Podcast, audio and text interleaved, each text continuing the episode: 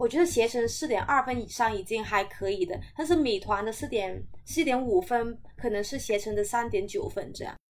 我觉得现在往回看，还是觉得嗯还是值得。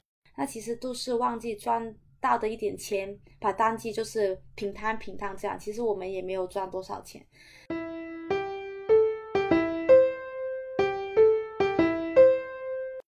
Hello Hello，很高兴认识你，欢迎收听元宇宙。大家好，我是圆圆。二一年从北大毕业，然后进入一家国企工作，两年后裸辞。元宇宙是一档关注年轻人真实焦虑和选择的播客节目，关注你我波涛汹涌的内心世界。本期我们讨论的主题是青年旅社，邀请到的嘉宾是我的朋友 Jackie。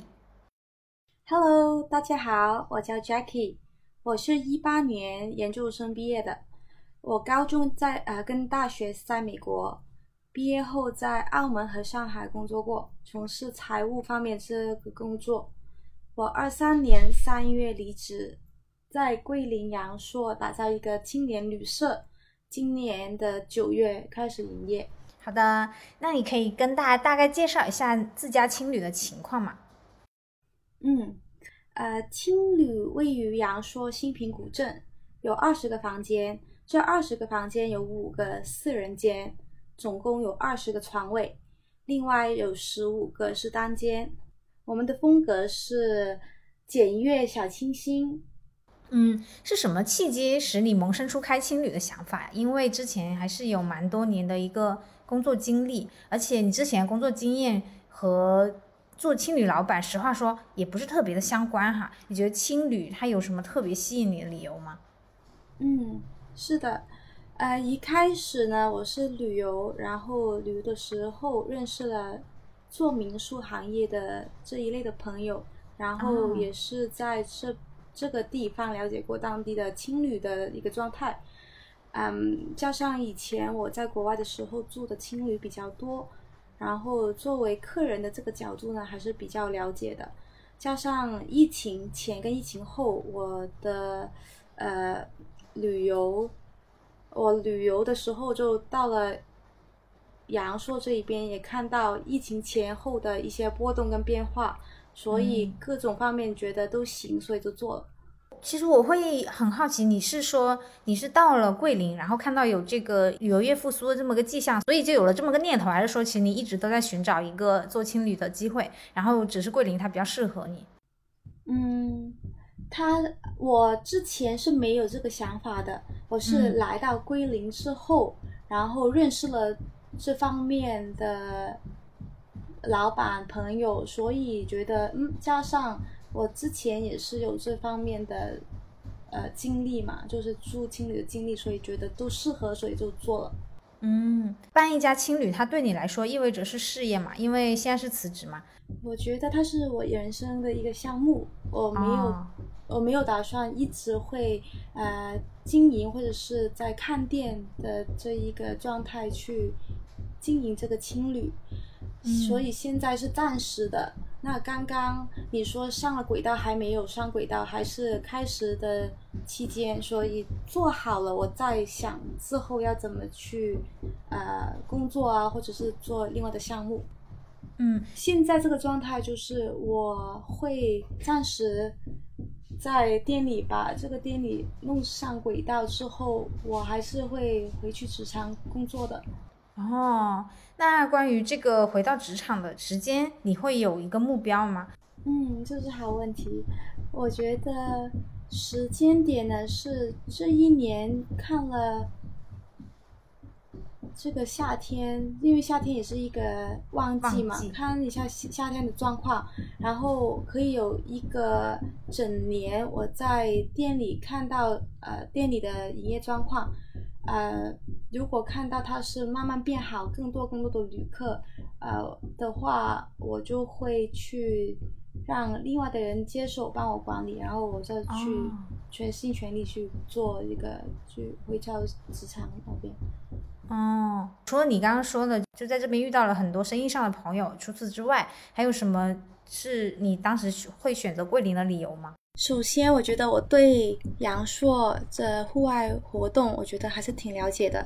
因为之前去旅游的时候呢，就去爬了很多山，徒了很多步，然后知道很多这种比较小众的徒步路线，所以我对这个地方是有信心。算是这一个了解给我比较多的信心，让我去做这个事情。嗯。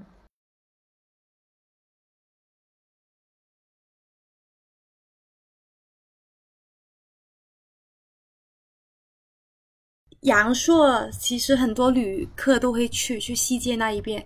我的青旅是在阳朔新平古镇。那新平古镇呢，它是没有阳朔县城那么有名的，但是呢，我觉得它是比较适合比较长期一点在那边，就是爬山、徒步、溯溪、探洞各种不一样的活动。其实我是在那边待久了才知道。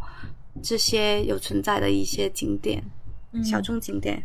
其实说到广西，大部分人就会说到桂林，因为桂林山水甲天下，阳朔山水甲桂林嘛。在广西的话，桂林它是比较典典型的一个旅游城市。但是呢，广西的旅游业其实没有发展起来，尤其是像最近呃，大家都有看到哈尔滨啊、河南呀、四川啊各地吧，还有山东啊，就是大家都在发力做文旅哈。但实际上，广西的文旅，我作为广西人，我觉得。就嗯，就很难评啊，就做的不是很好。但其实我们这边旅游资源非常丰富。然后桂林，它作为一个拥有如此多旅游资源的一个地方，其实它文化底蕴也还可以吧。但它现在就是交出了一份，我觉得其实甚至算不是，就可能勉强及格的答卷，和它本地的这个服务有非常大的关系。我自己作为广西人，经常在网上看到。就是说，很多游客他来到广西以后的印象并不好。这个并不好，它不是就说这个环境造成的，它是很多人造成的。就这边经常出现宰客的行为，就是黑心。就你一搜桂林旅游，然后下面就很多关键词就是黑心，黑心，就是很多外地人这边在这边被坑哈。那你自己在这个过程中有没有相关的一些体验呢？你也是成为旅游业的其中一环哈，你会不会顾虑这一个方面的问题呢？我觉得坑我自己就不会太怕去踩，呃，以前一开始来的时候呢，就肯定会踩这些坑，比如说早上啊吃米粉啊，大家都说是多少钱，就本地人都会有教我说是怎么去吃是多少钱嘛。但是一开始我跟他们是用同一个方法去跟他们沟通，但是我还是拿到那个游客的价格嘛。那我之后想，诶，怎么样去再第二次去？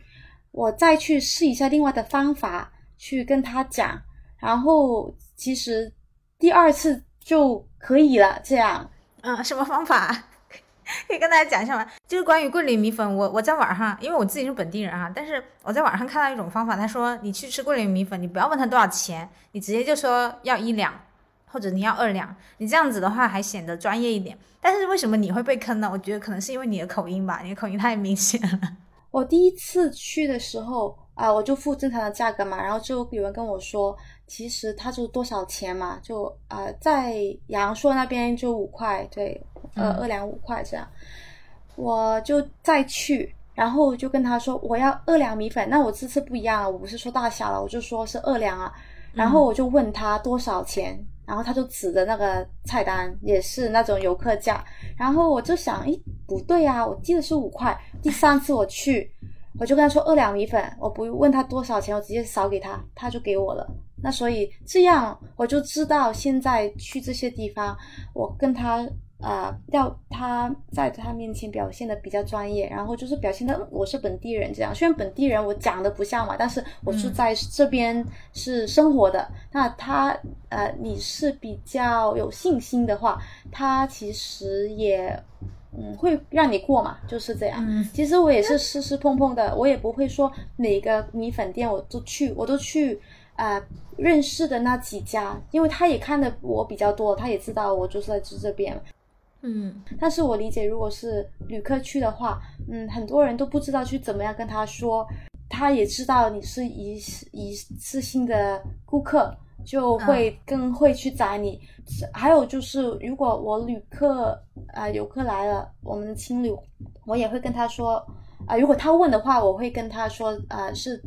我怎么去做，我就教他怎么做。但是他最后给不给到你的话，其实我也没办法控制。嗯，我教大家一个方法，桂林米粉它的价格就是五块六块，再高就你就你就直接进去。首先我们用第一招就问他，呃，要一两或者要二两，然后你再问第二第二招就是你问他多少钱。如果他超过六块钱，你就转身就走就可以了。然后一般这种时候他就会挽留你了。然后再超过了，我觉得没有什么吃的必要。其实桂林米粉呢，你在在那个精装修的店和你在那个路边摊吃的没有什么区别。而且我作为一个广西人，不知道可以说吗？我觉得桂林米粉、老友粉、螺蛳粉，它的好吃程度排序，我觉得桂林米粉应该是最不好吃的那一种。嗯，呃，其实我也试过好多次去吃米粉。嗯啊，你要去比较本地的，就市场那一边，它有一些就比较就良心很多，它就会写着是多少钱，它写着它就是六块什么五块六块七块，这样它就没有说要坑你的。那但是那种店很少，你要去找到。很少吗？少，新平古镇比较少，还有啊桂林跟阳朔其实是很不一样的。我在网上看，其实桂林是更多人喜欢。这种嗯，明码标价，它就是五六七块这样。但是在阳朔跟新平古镇这一片，你看的看的菜单都不会是五块六块，很少很少，它都是那种游客的价格。所以真的是这个是很坑的。嗯，反正就是桂林米粉就五块，各位听众一定要记住这一句话，它就是五块。最近在网上看到有这么一种说法，就是很多人来桂林以后。呃，尤其是我们这边喀斯特地貌不是山很多嘛，山又多，然后又又高大，就很多人就觉得说有那个巨物恐惧症。你有听说这种说法，或者你自己有这种感觉吗？有啊有啊，晚上的时候在外面走，你有时候你可能七八点还没有完全黑嘛，你会看到它在你旁边很大一个，就有有被有被吓到，它很近，它很近很大，好像在你的头上这样看着你这样，嗯。这个说法是我在网上看到以后我才意识到的。其实因为我自己从小就是在广西长大嘛，就我从小看这种山都看习惯了，十万大山嘛，离得近，然后又大，尤其有的它直接在公路旁边哈，就很正常。我然后在网上大家网友说了以后，好像才意识到哦，还有这种东西。我觉得很多东西可能就是你没有意识到的时候，也就不害怕吧。就意识到，而且你知道，就是他们这边晚上喜欢给那个山打光，有的时候打一些绿光啊，什么粉光，就确实有点，嗯，有点搞笑哈。那你当时做这个青旅的话，有没有做过什么考察，或者是提前做了什么准备嘛？因为我自己这一次出去旅行就住了很多青旅，我也是住了这些青旅以后，我才发现。原来青年旅社它可以从一个很小，比如说我就从一个公寓租一套房，我就只我就可以开始青年旅社，我就租一个两居室或者一居室，然后它大厅可以放那个上下铺，比如说就可以放个四人间或者六人间，然后房间也可以改造成四人间或者六人间。就是很多人他可能以公寓为一个小的试点，然后来尝试做青年旅社。但是我我我看你的这个青年旅社是你是直接的有一栋楼对吧？一栋就你一开始就盘这么大的盘子是怎么想的呢？对的，嗯，我觉得很多旅客来桂林，他会喜欢山水嘛，享受山水这样。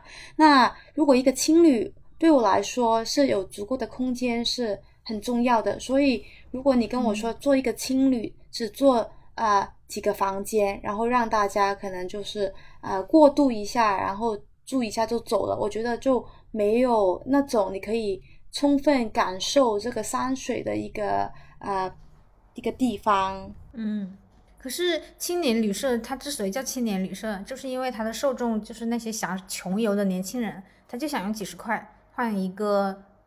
呃，可以过夜的地方，然后而且你的那个布局，你说是呃二十间房，然后里面只有五间是多人间，其他都是单人间。其实单人间它就有点相当于是民宿嘛，或者是说普通的那种酒店的一个配置。当时是怎么考虑的？首先我会看附近的青旅他们的布局怎么样。呃，我知道的阳朔这个地方，它做的青旅都是。呃，单间跟多人间就混在一起嘛，然后我其实有考虑到，如果说用两层做多人间，那总共就有四十个床位，因为我觉得我是喜欢四人间的。那四十个床位的话，如果真的说满了或者人很多的话，我觉得公共空间也不够用。哦，然后三四五楼啊、是给单间，因为它景色好一点，还有就会比较哦安静一点，所以我就把二楼二十个床位就放在二楼，也是觉我会觉得这个数量是适合呃淡季跟旺季都可以去承受的这一个这个量。嗯，你的意思是说，你之前是有做过，比如说像方案这样的东西吗？就你有做过那个成本测算之类的东西？你说是做这个青旅，还是说安排这个房间？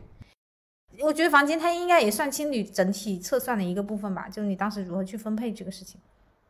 对的，呃，我去看这个预算，我没有说分床位跟单间，因为其实总体加上来，他们不会说差别非常大。啊？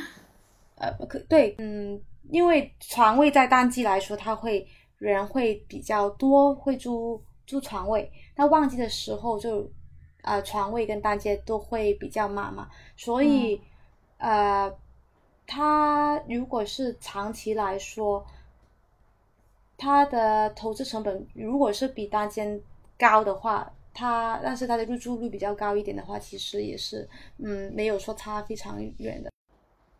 嗯，我我站在你的视角去想一下这件事情哈，就是说是一个，首先是一个外地人，呃，你是澳门人对吧？然后你来大陆做生意，然后在一个陌生的地方，陌生，甚至他们有陌生的方言，然后你是一个完全陌生的环境，你要和这里的人打交道，呃，然后你要盘下一栋楼，一栋五层的楼，然后 是从毛坯开始装修的对吧？嗯，对的。你要从毛坯开始装修，就是它是一个从零到一的这么一个过程。其实现在很多年轻人说想要创业哈，这个创业它有很多，比如说低成本创业，或者是说开店创业。因为我自己也很好奇是怎么获得这样的勇气的。就像我刚刚说那些面临那些困难，是你之前有做过类似的事情吗？还是说你之前也完全没有接触过这种方面？其实之前没有接触过这一方面，就没有说装修。装修我以前也没有装修过，我自己家里或者是在外面都没有装修过，所以真的是零到一。那那我是其实就学习嘛，我觉得每一个做这个项目，呃，一开始不认识或者是不知道怎么做，其实没关系，就去学习就好。在网上现在那么多资源，你去多多读。呃，多去看，然后多问问人，那就会慢慢学起来啊。所以我觉得这个学习对我来说，我还是很开心的。虽然是碰碰撞撞，但是每碰碰撞撞，就你就会长大了嘛，学多一点的东西嘛。那这样的过程，其实那个时候没有说很很舒服、很开心这样，但是我觉得现在往回看，还是觉得嗯，还是值得，还是做了一个。事情，然后就有进步了。这样，就比如说你要在一个陌生的地方，然后你要盘一下这栋楼这件事情，然后你要去寻找最好的地段，或者是说你要去了解这个周边房价的价格，这个事情它是比我们普通，比如说租房难一，我觉得难可能有十倍吧。就是在想象中哈，我因为我没有实际操作过，我就觉得它会是一件非常困难的事情。因为如果你现在说叫我去。拿一笔钱，然后去在一个陌生的地方盘下一栋房子，然后我自己开始装修，就是想想就觉得非常困难。你是怎么做到的呢？是有人和你一起，还是怎么的？嗯，我我是有一个 partner 的，是跟我在一起。啊、呃，我我其实自己觉得更难，不是不是把这个店盘下来，其实我觉得更困难的是装修，把零到一毛坯房装成现在这个状状啊、呃、那这个状态。我是没有请装修团队的，就是我没有请一个包工头、嗯、或者是一个公司帮我设计，或者是帮我装修，所以其实嗯，装修对我来说是花最多时间去想怎么去装它，然后去学习装修是怎么流程，因为我知道很多人嗯。他们可能找个设计公司，然后找一个团队帮他装装装装起来嘛，那这个我是没有这样的公司帮助的，嗯。那呃。这一方面，我觉得是比较有挑战性的。那盘下来，这个是前期的，前期这方面其实我也没有花非常多的时间去谈，呃，所以可能因为我没有请团队，所以装修对我来说是更困难。怎么跟师傅沟通？怎么去设计？怎么去把一些很小的、很小、很没有想过的一些小细节想起来？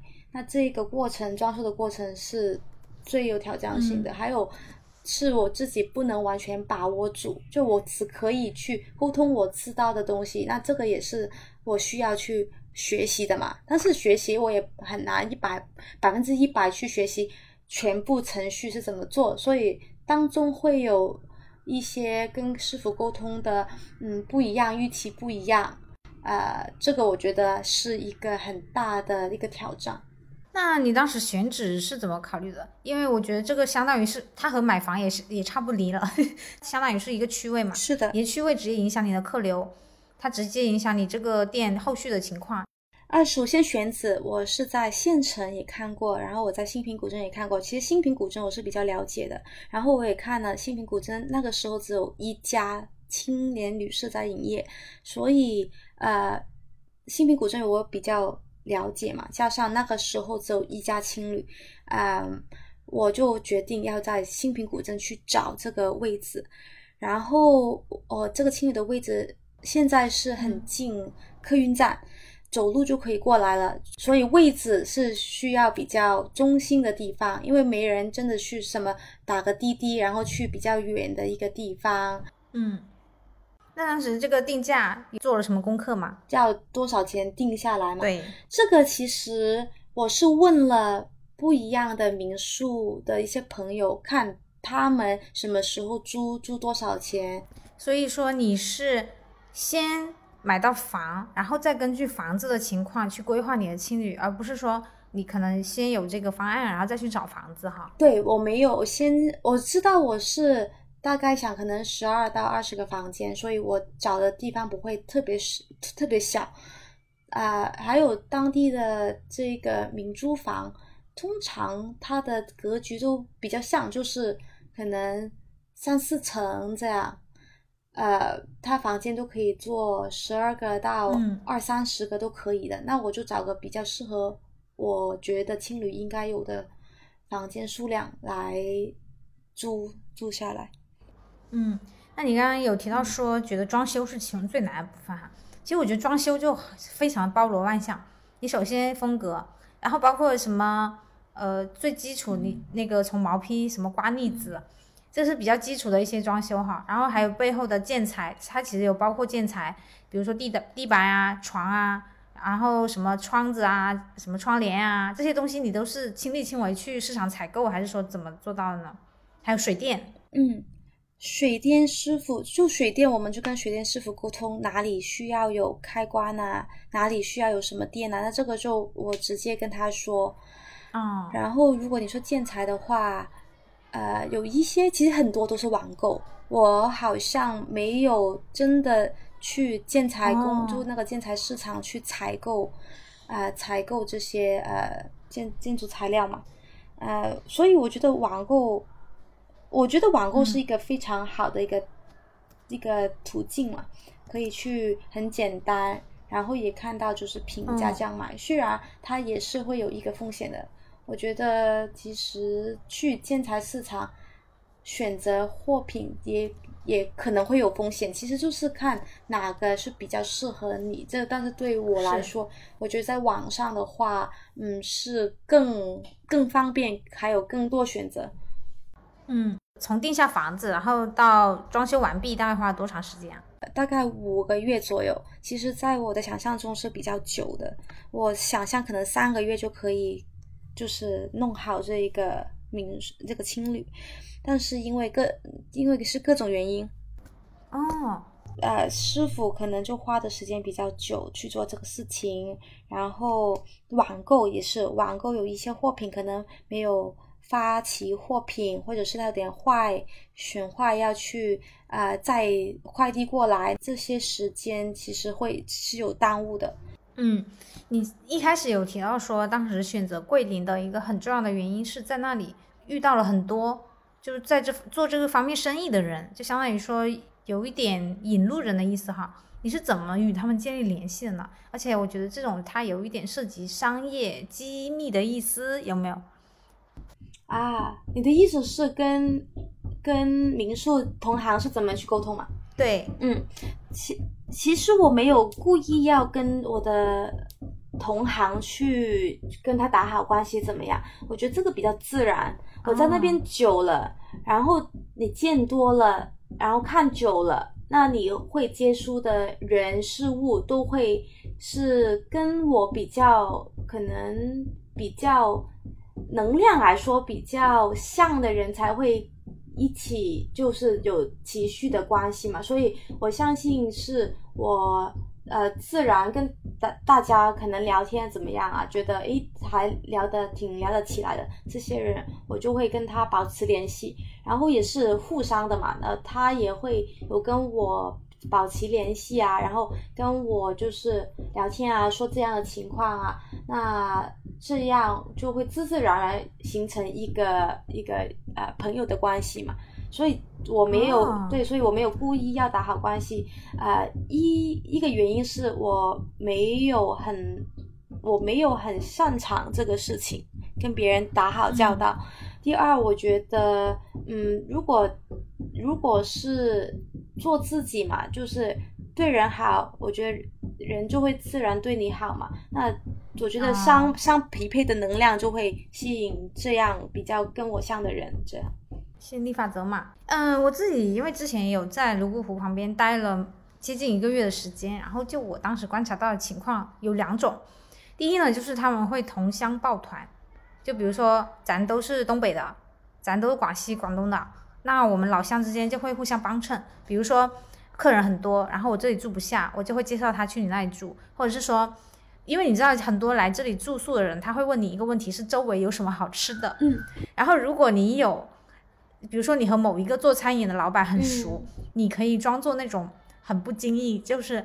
呃，很不刻意的方式，其实你可以完全引流，把这些客人引到他那里去吃。你可以说，哎，我认识有一家，哎，前面这一家啤酒鱼做还不错，这样这样，很很简单就做成了这样的关系。嗯，理解。很简单就促成了这样的生意啊，你明白哈？这这个是我一第一个是同乡，第二个呢就是他们会有一些利益捆绑，比如说像我刚刚跟你讲的，回购什么的同乡。呃，对对对对，比如说我这里有那个门票。然后你从我这里买，我可以给你便宜二十块，嗯，或或者是像我之前在泸沽湖的话，他们是坐船嘛，他们要划船，因为如果是在漓江，就以漓江为例子吧，那肯定也有划船的项目，对吧？你去现场买可能要一百块，然后你从我这个民宿老板这里买呢，可能要八十块，但是实际上我民宿老板，我每卖出一张票，我还能提成十块，有这样的关系。还有一种关系是那种写真，他把那个广告就摆在前台，然后我就能够从他每一单里，我假如我是民宿老板哈。只我只要我店里的客人我推荐成功的，我又可以拿一笔提成。像这样的，对。但是我觉得这样的关系，它可能也不是说纯商业。比如说我去你家推销啊，然后然后说，哎，你帮我放一下，然后我们有这样关系。它是不是还有一些像我刚刚说的，比如说同乡情谊，或者是一些怎样的情谊，能够促进这样的关系？你有观察到吗？有有的。嗯，我我知道杨说很多的民宿或者是餐饮，他们是有捆绑的。比如说，我介绍你去那个什么什么三姐那边吃啤酒鱼，可能民宿它有回购，然后呃，对，还有回扣，客人也可能有折扣，是这样的，呃，是是很。这个是在民宿行业来说，我觉得是很普遍，很都很普遍，还有很透很透明，就大家都知道，呃，是多少或怎么样，啊，在我们青旅其实我们没有跟另外的餐饮做这样的事情，但是呢，我们会推荐几个我们真的觉得它挺好吃的，我们会推荐他们过那边吃，啊，我们还。会跟客人说我们是没有回购的，因为现在的客人其实大家也会会知道，哎，你介绍给我是不是你有回购这样？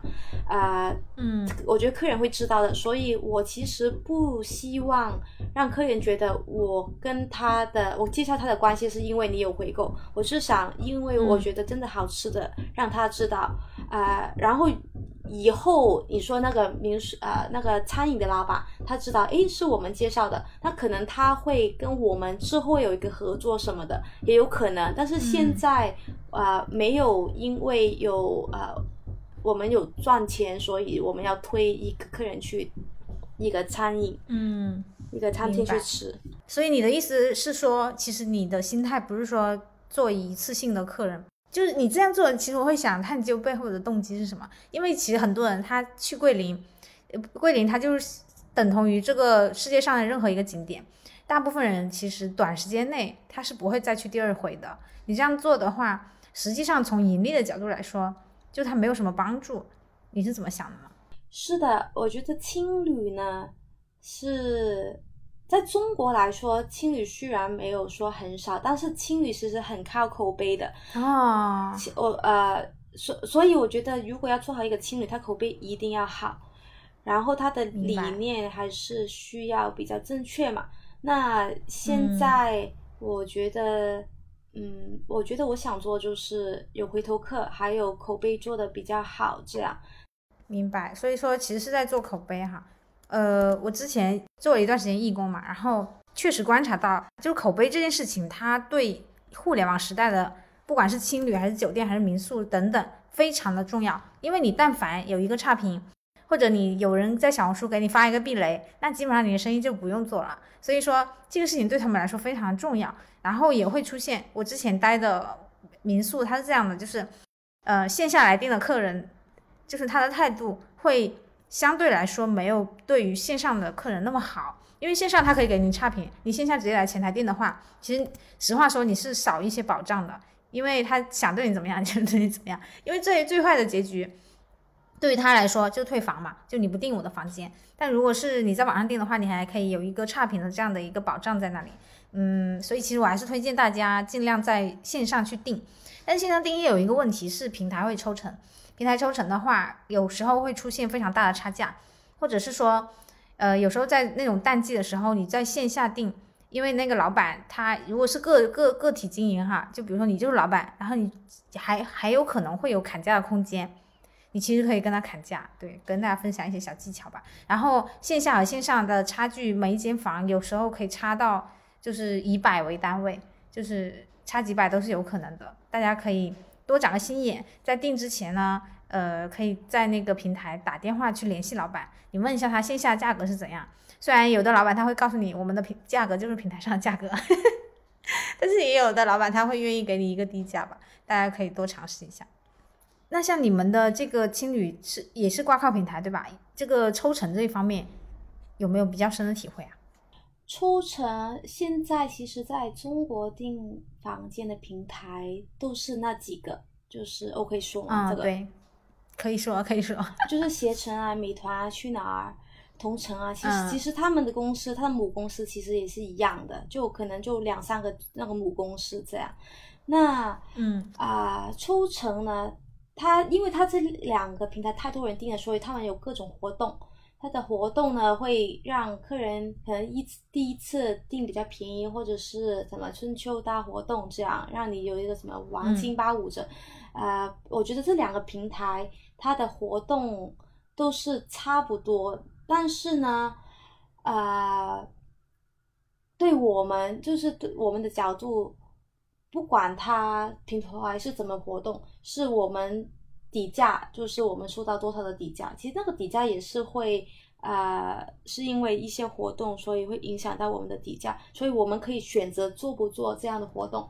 那活动跟、哦对，就其实活动呢，对我来说可能会更多流量啊，更多曝光率啊，呃，这样子。但是有活动代表我们可能底价没有那么高，就是这个好处可能就已经转转化成流量，因为多人看到，啊、就可能比较多人订，但是他可能平台又会抽抽一点钱，就抽成对抽成，嗯我们底价就会低一点，这样。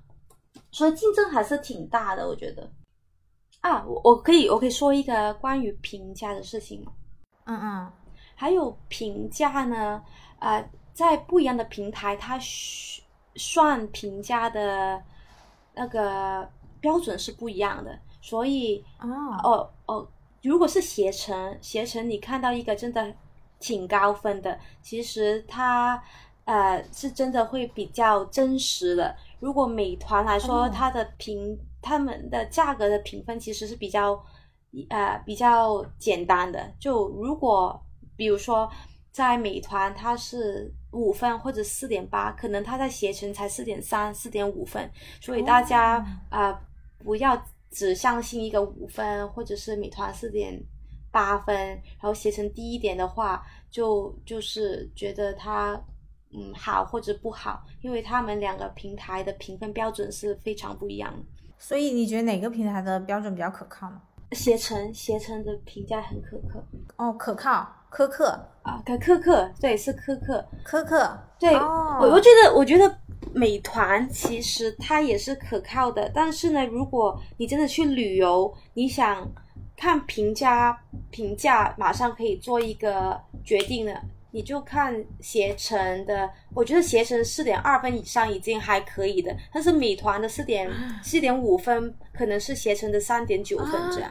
你知道吗？我每次筛选我都筛四点八分以上的，嗯，你说美团吗？还是携程？啊。其实我更多是用去哪儿哎啊，其实其实去哪儿跟携程是同一个公司来的。啊，这样子的吗？对我还以为他们是竞争对手。啊，不是，他们是同一个平台，但是他们的算分模式会有点不一样。对，嗯，比如说去哪儿多少分算比较好的呢？去哪儿？我觉得去哪儿，如果你是四点四点六分以上，已经应该还挺不错的。我觉得，如果你是真的去定的话，你可以在不一样的平台看一下评价，再去决定。嗯，那我觉得自己还是蛮苛刻的，我每一次都要看四点八分以上。其实携程呢，如果它本来如果一个店有个四点八分、四点九分，它可以一个坏评把它降到四点三四分的，一个、哦一个差评，对嗯，明白。所以他们对差评都很在意。他们很对他们很在意，然后你可能又需要十几二十个才让你的这个呃民宿平平均分呃拉上去。对对。嗯，但是其但但是美团的话，如果你是好几个差评，它也不会把你的平均分突然降低这样。那你在开店呃大半年了哈，有没有遇到那种恶意差评的客客人啊？现在没，现在还没有恶意差评的。嗯，嗯我觉得差评还啊，我觉得这一个话题还挺有趣的，就是我们有一些外国人来，然后外国人呢，他们我我觉得他们普遍他不会给你一个五星好评，他们可能啊给个四点五分，就因为携程它其实是呃呃就是五分最多嘛，它其实四点五嗯分，它全部都是好的评价，没有坏的评价，但是可能有一些人也会给你四点五嘛。就刚刚我们有个客人，嗯其实他住的啊、那个外国客人，他们很很满意。他对我们的评价是很满意的，然后他给我们一个四点五分，但是他评价没有一个不好的评价，他给我们四点五分，呃，就对他们来说，可能就是五分是真的是极度满意这种，然后四点五哦分可能觉得已经很好了，但是就没有给五分，但是在平台的算分就是四点五跟一个五分，其实也对客人来说好像还差挺远的嘛，所以这样我觉得每个人的评分标准会不一样。然后还会有一些客人，他们可能给的评价说不是五分，可能是三分，然后他那个三分，啊呃，的，也会有这样的的，太低了。对他还会有一些可能三分的呃现现象这样，但是我自己想了，嗯，他们可能不是每个客人都可以那么客观去看一个事情，可能他新年、嗯他来呃桂林，然后呢他们开车又开了一直堵车，然后整个体验都很差，啊，心情不好对，。心情不好，哦然后来到住就觉得又要排队什么什么的，所以他们可能会用他们的没有那么客观的想法去给一个评价，这样。天啊，你这心态也太好了吧？那你会要求，那你会用各种手段叫他们改成好评吗？不会，我会啊，他们离开的时候，我觉得喜欢我们的客人，我就会呃麻烦他们给我们一个五星好评嘛。那如果他真的给我一个差评的话，我觉得我觉得呢，就是观观众就旅另外的旅客，他看这个评价，他们自己心里有一个底嘛。嗯嗯，对。但是一开始一看，如果你分数真的低，它是一个致命点。但是如果你的分数还没有致命，他看一下你的所谓的就是比较低分的，他们觉得可以接受，就可以去就定做这个呃下订单了。现在现在其实很多人也知道，不是看好评，是看差评。然后这个差评你是是是你能不能接受？这样还有真不真实？对，嗯，选择在那里做青旅，有没有考虑差异化的问题，就是竞争优势的问题？嗯，就比如说你在某个方面和你的竞争对手是不一样的，你和你的同行不一样，比如说你的装修风格啊，或者怎么之类的，有考虑过吗？呃，有的，呃，在风格是在风格上，我没有想我要比别人就更厉害或者更更漂亮，因为我觉得风格是不一样的嘛。那我、我之前考虑的差异化就是，当时青旅只有一家，另外的青旅嘛。那我做这家的是按照按照我自己作为租客的角度去想啊、多人间的这个数量。那我以前住的，我觉得住四人间是最舒服的。还有我们的床铺是一米二的，那我觉得这个不一样是呃数量少一点，就多人间的数量少一点，然后床用好一点，舒服一点。我们的床位也比较隐私，隐私性比较高，质量也比较好。嗯那这个我觉得是一个呃差异化，加上我们会主动把客人组织起来去吃饭、爬山这样。嗯，哦，对你，们是有群之类的？对我们有客人群。其实他其实呢，呃，我知道青旅有一些青青旅也是会有客人群，对，很多都有客人群，嗯但是这种客人群。不一定会很多人讲话，或者是问问题，因为有一些人就比较比较可能内向，比较社恐一点嘛，所以呃，我们会看客人不一样的客人他的意愿，就比如说他你来的时候，然后说哎有没有人去爬山，或者说哎有没有人想吃饭，这样我们就会拉他去群里面，叫他啊、可以问一下。如果他们还是觉得有点害羞啊，我们会帮他就是主动帮他们组织起来，让他们出去这样。所以这方面我们也很很会看客客人想要做的事情，我们让他可以尽量去发生，这样我觉得就是我们可以提供的价值。这样，嗯，我之前去的很多青旅，他是直接把那个群二维码，他直接就贴在墙上，然后这样子你也不用说等他问你了，就想进的人他自然就会进了。也开半年了，你对这个你所经营的这一家店的用户画像有没有一个总结啊？客户大都是年轻的，都是自己一个人出来旅游的人。那淡季的时候呢，一个人或者情侣出来会比较多，然后旺季的时候，家庭、学生也是会比较多的。嗯那你现在在日常运营上有没有遇到什么比较大的难题啊？难题儿运营上其实比较大的一个难题就是让更多的更多的人知道我们这个青旅。啊，就宣传嘛。对，就是宣传，还有如果没有客人的时候，我们会想，诶，自己的价格是不是太高太低？然后还是这个嗯大、大环境，就可能下雨啊什么，就没有客人来。所以我觉得经常的大问题就是没客人的时候，在想是因为我们自是对自自身的问题，还是大环境的问题？这样，还有让大、嗯更多的人知道我们。就是说，首先都不是大陆人，然后你来这边做生意哈，尤其是说这个这个晚，其实我觉得是一个相当陌生的情况。就对标来说，就相当于说我要去澳门做生意一样。你这个你在异乡做生意，会不会感到孤独和害怕呀？我觉得我不会感觉到孤独或者害怕，我觉得可能因为我心理比较强大吧，我觉得也没什么好害怕的。就我觉得可能那个害怕就是我在这里做生意，可能就是怕，可能是赚赚不到钱，这个就是可能是比较比较大的一个怕吧。如果是真的有这个害怕，那如果我有这一个可能焦虑嘛，我就会积极一点，做不一样的事情。去让我这个害怕减少，这就减减少一点嘛。就比如说，我每天我就想，可能我去发点视频，或者是我去写多一点啊、小红书让大家知道我们的存在。那呃，这是一方面嘛，呃，用可以做的事情来。让我这个焦虑减少，然后另外的，我觉得我可以调整一下我的心态嘛。就我如果我说，哎，我做这个事情，我一定要赚大钱，很多很多的钱。那我本来我就不是这个想法嘛。就呃，我的心态还是比较觉得，哎，这个是比较长期的事情。那呃，可能我现在没有别人好，但是没关系，我也理解，因为现在我心可能人比较少人知道我，我觉得会越做越好。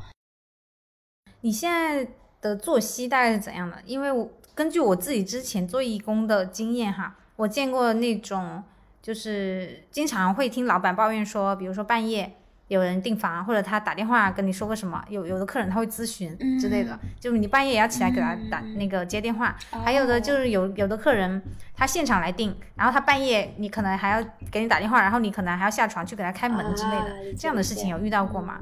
哦，嗯，其实如果你刚刚说的这一个开房，呃，这个晚上可能还要下来去帮他开门这种，啊，可以去避免的。如果你睡觉之前把接嘛，就你就我觉得你睡觉之前你把房太关了，他们就定不了当天的。的房贷了，定不了了，全下架了。对啊，就下架了，那你就可以好好休息了。这个不是不能避免啊，但是可能很多老板他们都想可以多赚，可以多赚钱嘛。那这样你要就要承受这样的，你选择做这个事情就要承受你要，呃，客人可能会在网上打啊，晚上打电话让你开门或者搬入住嘛。这个啊，我我会把房间这个房贷关掉。那我就知道我睡觉的时候不会有人订这个房间了。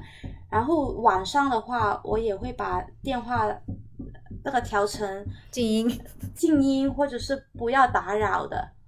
呃，如果我在店里的话，通常就八点半左右起来嘛。然后晚上的话，呃，就十二点左右休息嘛。啊，就是说你平时工作的时候是在大厅里坐着这样子嘛，然后十二点以后你就离开前台这样子啊。我是看当天的客人情况，如果当天客人可能十点十点半就已经上去了，那我就可以选择我在大厅待待着，还是我要就上楼了这样。嗯，如果就一天的话，其实也还过得挺自由，就是可以自己选择做什么事情嘛。我可以出去跟客人可能去爬爬山，可可能又出去拍拍拍拍视频，这样让我有多一点素材去在网上发发布这些视频。那可以自己选择嘛。嗯，但这些是建立在其实你有帮手的情况下。对。嗯，然后那你有没有考虑过招专那个专业的管家、民宿管家，还有或者店长，或者是说招义工呢？我们是有在招义工的，现在也有义工。那以后的话，如果我真的是回去上班的话，我一定会找这个管家帮我，就是管理这个店的。明白。然后可以稍微透露一下开业以来的营收情况吗？可以啊，呃，我们开业的时候是经历过。上一年就是十一的黄金周，营收呢就呃营收是一般般。其实十一其实呃没有过往那么多的客人，大家的消费我觉得都降级了。这是你个人的感受，还是说普遍的一个趋势啊？有什么佐证的之类的？是我们那边普遍的趋势吧，因为我也跟同行去聊过这个事情。嗯，这个价格比过往卖的没有那么高，还有。还有它这个满房的时间段其实也比较短，呃，这个就是上一次上一期的这个黄黄金就这样。这一年春节呢，我们还还不知道是什么情况，但是估计应该是会比较好的。那呃，我们对我们经历了黄金周之后就是淡季了嘛？那淡季算是收支平衡嘛？那其实都是旺季赚。到的一点钱，把淡季就是平摊平摊这样，其实我们也没有赚多少钱。你刚刚说到过年，我才想起来，春节它也是旅游旺季，那你就不能回家过年了耶？我会回去几天，然后人很多的时候我又回去，这样。那你不在的时候，对，现在有个搭档，还有两个义工在那边。义工过过年肯定要回家嘛。啊，有我们有义工是可以在我们我们春节有一个义工可以在那边过年，因为招义工的哦时候，现在我们也有，但是现在有两个义工，他们都会回家过年，然后嗯。我也有招一个可以过年的义工，其实你现在的这个生意也是上轨道了哈，但是你还是说就是已经开了半年，还是说以后坚定要回去上班哈？为什么坚定未来要回去上班呢？我想我回去上班是因为我不想跟我之前做的工作有一个脱轨。哦，第二就是我想去一个比较有活力的一个地方，我想回去城市工作，嗯。因为我这这两年都是在啊、比较乡村一点的地方啊、去工作，那我的步伐又慢了，然后啊、生活方式又会不一样，呃，所以我觉得现在我是喜欢更有更有活力的城市生活。明白。聊到现在一直忘了问，当时投资这个民宿大概是花了多少呀？嗯啊、它不到一百万。啊，五层楼，然后包括装修都不到一百万吗？嗯，不到一百万。哦，看来桂林的物价还是 还是 OK 哈。是的，是的，就在如果在城市的话，可能同一个投资，可能就肯定没有那么多的房间什么的。嗯，对，但是可能城市它的旅游淡季跟旺季稍微少一点，稍微没有那么明显嘛。嗯，所以说这笔钱，它在你的心里大概是怎样一个地位？就是说，它可能是，呃，家庭因为家庭环境比较优渥，所以他是随便可以拿出来的一笔钱，还是说他是一个比较慎重的投资？他可能在你的存款的比例也非常高呢？这一个是我基本是拿我全部的存款出来去做这个事情。啊啊，对，啊但对我来说，我觉得就是这个钱可以慢慢赚回来的。你知道我们有一个专有名词，把这种投资行为叫做“梭哈”，就相当于说你把你像你说的，他几乎是所有的存款就是一把梭哈进去了哈，然后但是你还是非常的有信心，所以这个信心到底是从信心的来源到底是什么呢？嗯，我觉得这个信心也是家里给的吧，因为哦。如果我真的全部真的没有了，那我还是可以回家。啊，有就是兜底我。觉得，对对，就是就是这个，我觉得是最给我信心也是这样。虽然我没有往这个方向去想，然后另外的，呃，另外的是，我觉得如果真的说没有我想象中那么好，我还是可以回去工作。嗯，但是我知道是可以回去工作，但是存款它给人的那种心理的安全感还是很重要的呀。对，现在我就是存款基本都没有了嘛，嗯所以我是我会是我的心我的心态就是现在虽然它是啊、这个钱没有没有马上我看到回报，但是现在呃有慢慢变得更好。那以前我的生活模式可能会每个月都有很固定的一个收入来源，那我会比较感觉比较安全嘛。那现在因为我选择这个路了，所以我要承受到我可能稍微现在我的呃消费啊、呃降级，这样我觉得很能、很能接受的。嗯那呃，可能我可以接受我的消费降级，然后持续一段时间，然后会变得更好。我有这个嗯信心，所以让我的焦虑没有说特别焦虑吧。嗯，如果有其他想要创业或者做民宿的朋友，你有什么经验和他们分享吗？我觉得不要别人做你就做，我觉得你要去做这个事情，你要知道你是不是真的想做，还有这个机会是不是一个好机会，这个是很嗯重要的。就是不要人云亦云，不要跟风。对，就是创业，创业容易，但是你守着或者是持守业难是守业是难的。嗯，最重要，对啊，最重要就是做做功课嘛，然后也要嗯相信，我觉得也要相信自己。就别人跟你说不好，那可能某程度上他可能真的不一定很好，但是呢，别人说的话，我觉得就尽量去吸吸收，但是你相不相信，就是另外一回事了嘛。那我建议大家多跟附近的人聊，跟不一样的人聊聊一下，知道状况是怎么样，再去做出一个决定嘛。嗯，好的。其实 Jackie 的经历非常丰富啊，他是因为自己去住过很多青年旅社，从而萌生了这样的想法。然后我这一次旅行呢，也是因为住了很多青年旅社，所以对 Jackie 的经历非常的感兴趣。然后也欢迎大家去体验 Jackie 家的青旅。好的，那我们本期内容就到这里，说出来就好了。希望这期内容有给到你一点点安慰。欢迎大家进群一起聊天，还有关注我的微信公众号“元宇宙 Podcast”、小红书“小云壮士”，或者通过邮箱与我联系。那我们下期再见，拜拜，拜拜。